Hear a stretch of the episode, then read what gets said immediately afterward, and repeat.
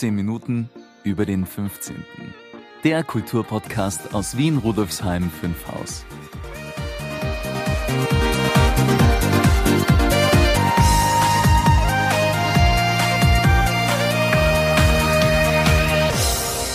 Hallo und herzlich willkommen zur 27. Folge von 15 Minuten über den 15. Mein Name ist Brigitte Neichel. Schön, dass Sie wieder eingeschaltet haben und bei dieser Episode dabei sind. Dieser Podcast wird Ihnen präsentiert vom Bezirksmuseum Rudolfsheim 5 Haus, dem Veranstaltungsmuseum im Herzen des 15. Bezirks. Das Museum bietet Ausstellungen, Veranstaltungen und Events für Erwachsene und Kinder und diesen Podcast. Mehr dazu finden Sie auf www.museum15.at. Heute wieder dabei, in sicherem Abstand, ist Maurizio Giorgi, mein treuer und inzwischen unentbehrlich gewordener Co-Moderator. Hallo Brigitte. Ja, ich kann mir ein Leben ohne unseren Podcast auch nicht mehr vorstellen. Sehr gut, so soll es auch sein. Falls Sie jetzt jemanden vermissen, nämlich unsere Kretzel-Korrespondentin Karin Elise Sturm. Keine Sorge, sie meldet sich nach unserem Interview. Ah, apropos Interview, liebe Brigitte, ich glaube, da gibt's eine kleine Änderung. Ja, du hast recht. Geplant war eigentlich ein Gespräch mit Karin Kneißl, der Geschäftsführerin von Lock Couture, einem Beschäftigungsprojekt für Menschen, die aufgrund psychischer Probleme derzeit keine Möglichkeit haben, am ersten Arbeitsmarkt Fuß zu fassen. Der zweite Lockdown dieses Jahres hat uns da einen Strich durch die Rechnung gemacht. Der ist seit 3. November in Kraft und wird voraussichtlich bis 30. November in Kraft bleiben. Verständlich, dass Frau Kneißl da jetzt andere Prioritäten hat, aber aufgeschoben ist nicht aufgehoben. Ganz genau. Ja, der derzeitige Lockdown ist ja auch ein Kulturlockdown und trifft damit auch uns als Bezirksmuseum. Um dennoch Kontakt mit unserem Publikum zu halten, ist Kreativität und das Ausloten möglicher neuer Zugänge gefragt. Zu diesem Thema konnten wir mit Magister Sabine Fauland vom Museumsbund Österreich eine kompetente Gesprächspartnerin gewinnen, die uns spannende Einblicke in die Museumslandschaft gewährt und mit der wir über Museen als Möglichkeitsräume gesprochen haben. Gerade für die kleinen und ehrenamtlich geführten Häuser sieht sie dabei eine große Chance. Dann würde ich sagen, legen wir los.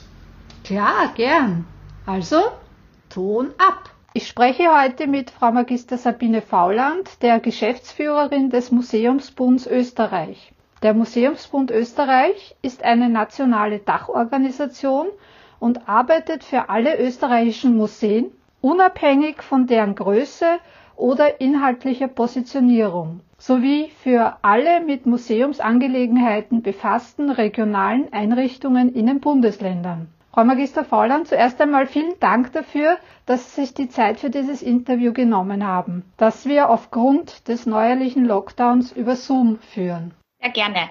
Zur ersten Frage. Ich habe ja in meiner Einleitung schon ein wenig erzählt, aber Sie können unseren Hörerinnen und Hörern sicher noch mehr berichten. Seit wann gibt es den Museumsbund und was sind dessen Aufgaben, speziell jetzt in Corona-Zeiten? Ja, also den Museumsbund gibt so in dieser Form seit 1981. Wir sind also gar kein so alter Museumsbund. Unsere deutschen Kollegen sind über 100 Jahre alt. Also wir sind in Österreich ein bisschen Nachzügler. Und äh, wir sind ein Netzwerk und Informationsplattform von österreichischen Museen für österreichische Museen. Vor allem ist uns wichtig, dass unser sehr großer Vorstand, der besteht aus fast 40 Personen, die gesamte österreichische Museumslandschaft abbilden kann, so dass wir, wenn wir sprechen, auch wirklich für alle sprechen können. Das heißt, es sind alle Bundes-, alle Landes-, alle kleineren Verbände in den regionalen Ländern, die für Museen arbeiten, in diesem Vorstand, alle Berufsverbände. Also da geht's eigentlich zur Sache. Wir sind eine ziemlich große Runde. Und äh, an sich gibt es aber nur eine Person in der Exekutive, das ist die Frau Fauland, mit der Sie heute sprechen. Sie hat äh, mehrere Assistenten, die aber auch alle Fauland heißen. Also das heißt, am Ende des Tages bleibt alles hier an diesem Schreibtisch hängen. Und in dieser Funktion äh, betreuen wir mehrere Arbeitsgruppen, äh, die Bundesländerplattform, wo wir die regionalen Museumsorganisationen äh, zusammen bringen die Landesmuseen, Aus- und Weiterbildung, Digitales Museum und das Inklusive Museum. Außerdem haben wir eine Zeitschrift, die dreimal im Jahr rauskommt. Wir haben unser Blog museumspraxis.at unseren Newsletter, der einmal im Monat erscheint und natürlich auch unsere Webseite. Und diese drei letzteren Kanäle waren auch zurzeit die wichtigsten Kanäle, die wir verwendet haben, um die sich ständig ähm, ändernden äh, Verordnungen zu verbreiten und äh, Empfehlungen zu geben, wie wir uns zu verhalten haben, sage ich jetzt einmal. Es ist ja äh, nicht jedes Bundesland hat ja eine Stelle, die für Museen zuständig ist. Ähm, beispielsweise in Wien gibt es diese ja nicht. Und äh, da springen dann auch wir ein und verteilen die Infos. Und im Hintergrund, das sieht man dann oftmals nicht so, äh, versucht man natürlich auch Lobbying zu betreiben für die Institution Museum. Also ein ziemlich umfangreiches Aufgabengebiet, das jetzt nicht unbedingt leichter geworden ist. Allerdings, ja, also man, man hat gut viel zu tun, sage ich jetzt einmal so. Gut, kommen wir zur zweiten Frage. Einiges haben Sie da ja schon angesprochen. Der Museumsbund ist ja österreichweit tätig. Aber wenn wir jetzt nach Wien kommen, welche Schwerpunkte gibt es in der Bundeshauptstadt? Also zum einen muss man natürlich sagen, äh, Wien ist das äh, äh, zumindest das bürokratische Zentrum Österreichs. Das heißt, dort findet unsere hauptsächliche Lobbying-Arbeit statt, weil wir natürlich im ständigen Austausch äh, mit dem jeweils zuständigen Ministerium sind. Das ist ja auch nicht immer das Gleiche. Also nach jeder Wahl gibt es dann wieder neue Konstellationen und vielleicht so ein Schwank aus den letzten zehn Jahren. Der erste Brief, den wir an einen damals noch Minister verfasst haben, war eines Seite lang. Inzwischen ist unser Standardbrief als Einführung in die, in die österreichische Museumslandschaft und den Herausforderungen sechs Seiten lang. Also das heißt, äh, die Probleme werden nicht weniger, sondern manchmal eher mehr. Da ist natürlich Wien ähm, das Zentrum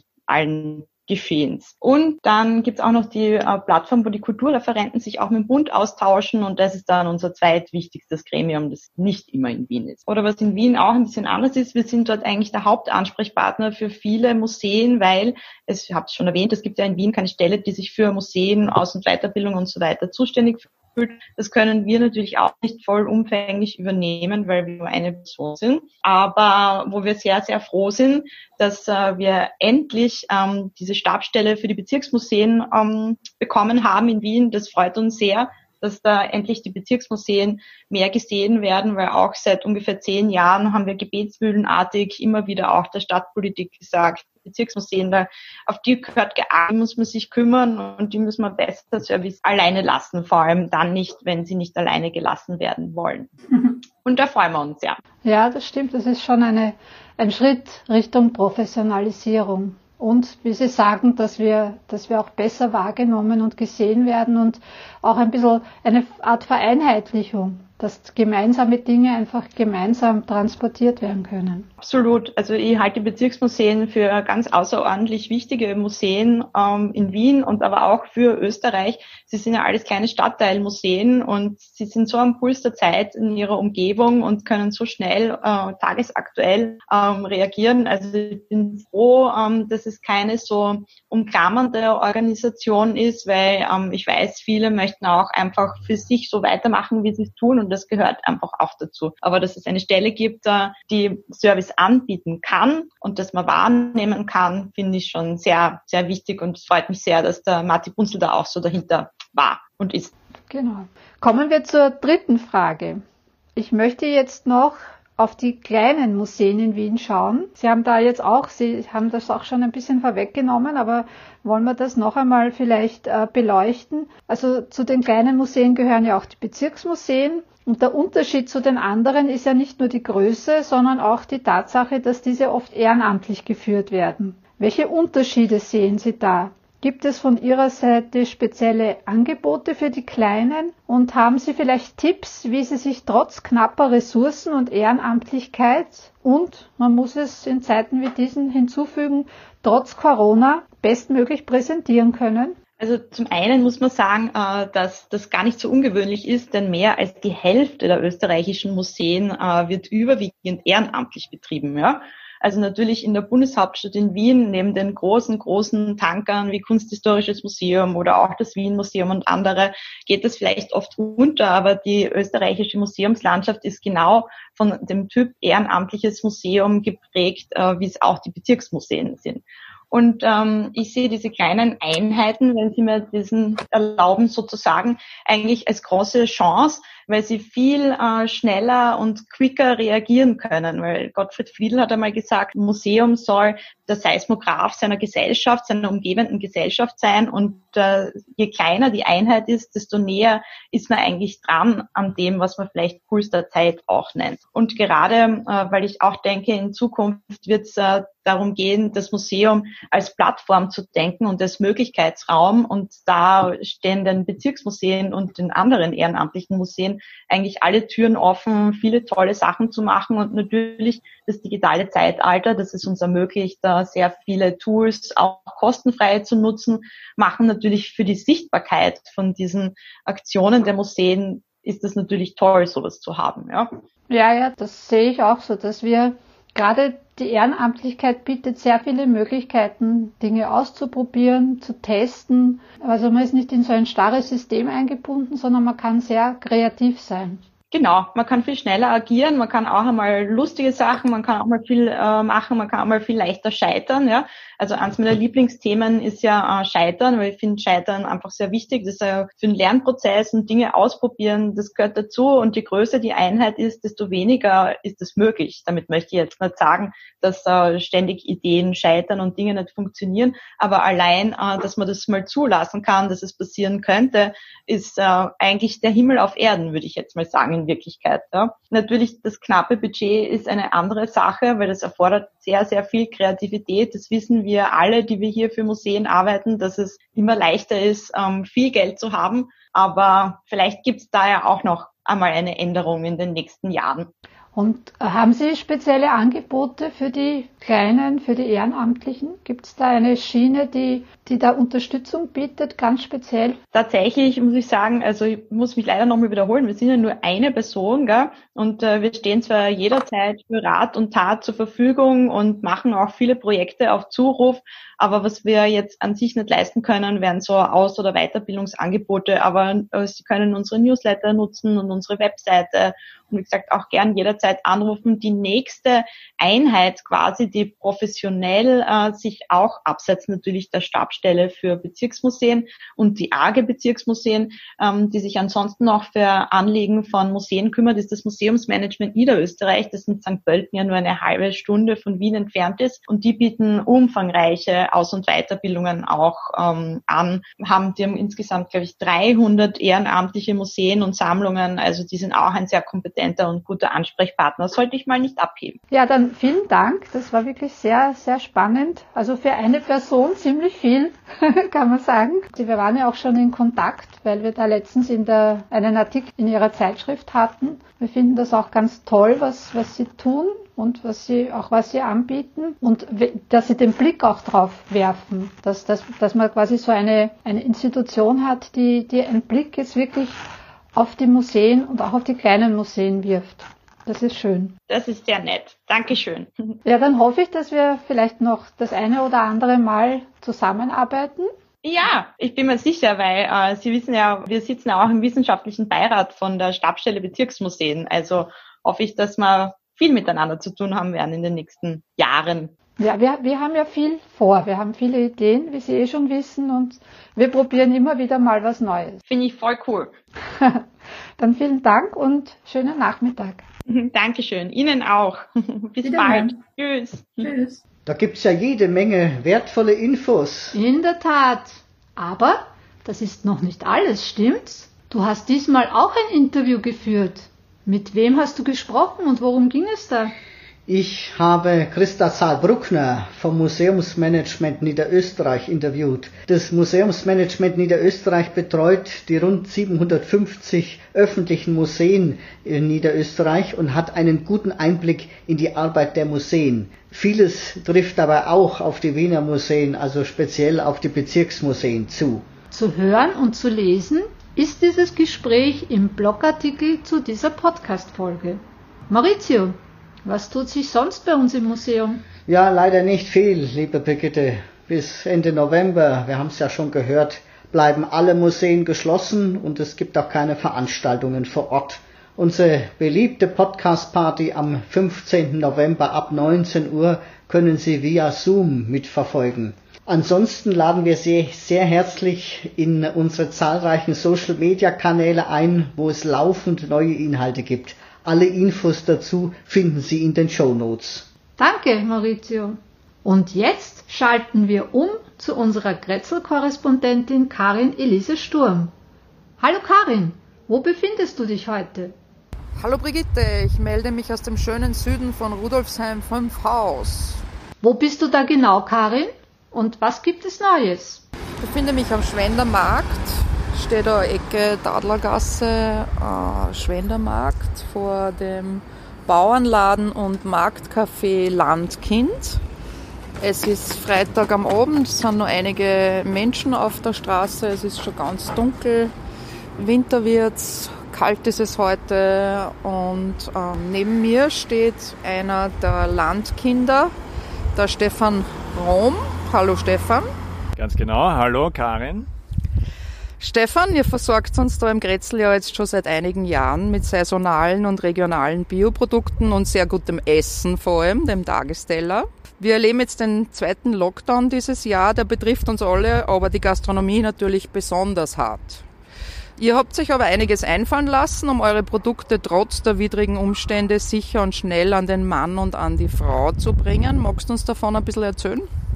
Ja, sehr gern. Wir haben mit dem Landkind schon im ersten Lockdown angefangen zu liefern und unseren Online-Shop aufzubauen. Wir haben unser gesamtes Sortiment online gestellt und wir haben das Grätzl beliefert. Ähm, mit, teilweise mit einem geborgten Lastenrad, teilweise mit dem eigenen privaten Rad. Also ähm, eigentlich alles gemacht, um dieses Angebot aufrechtzuerhalten. Und wir haben auch sehr viel daraus gelernt und haben uns für dieses Mal vorgenommen, es noch besser zu machen und für die Leute in der Gegend einfach noch mehr zu schaffen. Und da sind wir auf ein Projekt gekommen. Das ist eigentlich beim letzten Mal schon ein bisschen entstanden. Das ist die Gamerzone. Die Gamerzone hat im letzten Lockdown angefangen, für andere Unternehmen im Grätzl, jetzt außerhalb vom Landkind, Dinge zu liefern. Wir haben gesagt, wenn wir sowieso unterwegs sind, überall im 15., ja, dann packen wir doch ein Buch ein von der Romana vom Buchcafé Melange. Oder dann nehmen wir halt das ein oder andere Ware mit, ob es jetzt ein äh, Tyrannenquartett ist oder, oder selbstgesticktes Bild von der Meterware oder, oder ob es vielleicht auch das ein oder andere Modestück von der, vom eben 44 ist oder der Kaffee vom Gotha und haben den anderen Unternehmen eben angeboten, dass wir für sie mitliefern unter dem Titel der Gemma-Zone. Also eine Zone, die fußläufig erreichbar ist und wo mehrere Unternehmen sich gemeinsam präsentieren oder eben gemeinsam ihre Waren liefern. Jetzt heben wir das auf die nächste Ebene. Der Shop, den wir aufgebaut haben, liegt auf www.gemmazone.at und er ist so ausgerichtet, dass er nicht nur die Produkte vom Landkind verkaufen wird, sondern dass auch nach und nach immer mehr Produkte von anderen Grätzl-Unternehmen auf dieser Plattform präsentiert werden. Das Besondere jetzt für den Kunden, ich nehme das von unterschiedlichen Geschäften, lege das in einen Warenkorb und bekomme das gesammelt in einer Lieferung zugestellt. Und jetzt kann man nicht nur einkaufen und vom Landkind Essen bestellen, sondern man kann zum Beispiel vom Landkind einen Kuchen, vom Viennas Vietnam ein Fonds und dann vielleicht noch Lebensmitteleinkäufe und in Zukunft vielleicht noch ein Buch vom Buchcafé und so weiter sich bestellen. Und auf einer Lieferung liefern lassen. Wow. Und genau das soll die Gamerzone leisten. Das ist ein Projekt, das ist jetzt in der Anfangsphase, aber wir werden das stetig aufbauen und ich freue mich eigentlich sehr drauf, da ein schönes Angebot online für die Grätzl-Bewohner zu schaffen. Super, das sind gute Nachrichten aus dem Rheindorf Grätzl. Es tut sich was, trotz der komplizierten Lockdown-Umstände. Was tut sich sonst noch im Bezirk? Kulturell ist ja besonders schwierig. Alle Veranstaltungen unter Einbeziehung von Menschen, also praktisch alle Kunst- und Kulturevents sind verboten. Romana Ledl, die Besitzerin des Buchcafés Melange, hat daher beschlossen, die Lesung von Melissa Erkurt aus ihrem neuen Buch Generation Haram ins Netz zu verlegen. Am 20. November abends um 19 Uhr kann man via einer Zoom-Veranstaltung ganz sicher bei sich zu Hause an der hochkarätigen Lesung teilnehmen. Alle Infos finden Sie im Blogartikel zu dieser Podcast-Folge. Den Link finden Sie in den Show Notes. So, das war's liebe Brigitte. Ich gebe zurück ins 15 Minuten über den 15. Studio und freue mich auf meinen nächsten Einsatz, wenn es wieder heißt, die Grätzl-Korrespondentin ist auf Achse im Süden von Rudolfsheim 5 Haus. Vielen Dank, liebe Karin, für deinen Bericht und bis zum nächsten Mal. Ciao! Ja, cool. Das war ja der erste Außeneinsatz für unsere Kretzel-Korrespondentin. Ist super gelaufen. Ja, fand ich auch. Liebe Brigitte, erzählst du uns noch kurz, wie es mit unserem Podcast weitergeht? Inzwischen haben wir ja schon zwei. Ja, genau. Unser zweiter Podcast heißt Zeitreise durch Rudolfsheim 5 Haus. Gemeinsam mit Bezirkshistorikerin und Museumsmitarbeiterin Waltraud Zuleger begebe ich mich da auf eine Zeitreise durch den heutigen 15. Wiener Gemeindebezirk Rudolfsheim 5 Haus. In Form einer Miniserie bewegen wir uns bei dieser Reise in die Vergangenheit zwischen Ende des 12. Jahrhunderts bis Mitte des 20. Jahrhunderts. In fünf kompakten Folgen behandeln wir dabei die Geschichte von Rudolfsheim 5 Haus. Die erste Folge ist am 30.10. erschienen. Die nächste folgt am 30.11. Wie lautet der Titel der Episode? Der Kampf um die Rheindorfkirche. Hey, klingt spannend. Und worum wird es am 15.12. gehen, Brigitte? Im Dezember gibt es, so wie bereits im Vorjahr, eine Audiocollage mit Interviews, die wir beim diesjährigen Rheindorfgassenfest geführt haben. Mehr wird noch nicht verraten. Lieber Maurizio, vielen Dank für deine Unterstützung und bis zum nächsten Mal. Es war mir wie immer ein Vergnügen, liebe Brigitte. Ja, liebe Hörerinnen und Hörer, Rudolfsheim 5 Haus hat viel zu bieten. Machen wir was draus, gemeinsam. Wenn Sie Ihr Wissen über die Geschichte des 15. Bezirks erweitern möchten, wenn Sie kulturelle und gesellschaftspolitische Themen schätzen, wenn Sie gespannt auf interessante Menschen und Themen aus Vergangenheit und Gegenwart im 15. Bezirk sind, dann sind Sie bei uns richtig. Besuchen Sie unsere Ausstellungen und Veranstaltungen im Museum, verfolgen Sie unsere Aktivitäten auf unserer Webseite, unserem Blog, unserem YouTube-Kanal und auf Facebook, Instagram und Co. Infos und Links finden Sie in den Show Notes. Wir sind auch gespannt auf Ihre Kommentare und Anregungen. Ich freue mich auf die nächsten spannenden 15 Minuten bei 15 Minuten über den 15. und verabschiede mich mit der anregenden Musik von Nigora und der berauschenden Stimme von Michael Stark. Auf Wiederhören. Ich wünsche Ihnen einen wunderschönen Tag. Ihre Brigitte Neichel.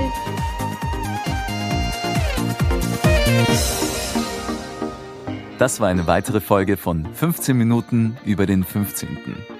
Infos und Links finden Sie in den Show Notes und auf www.museum15.at slash podcast.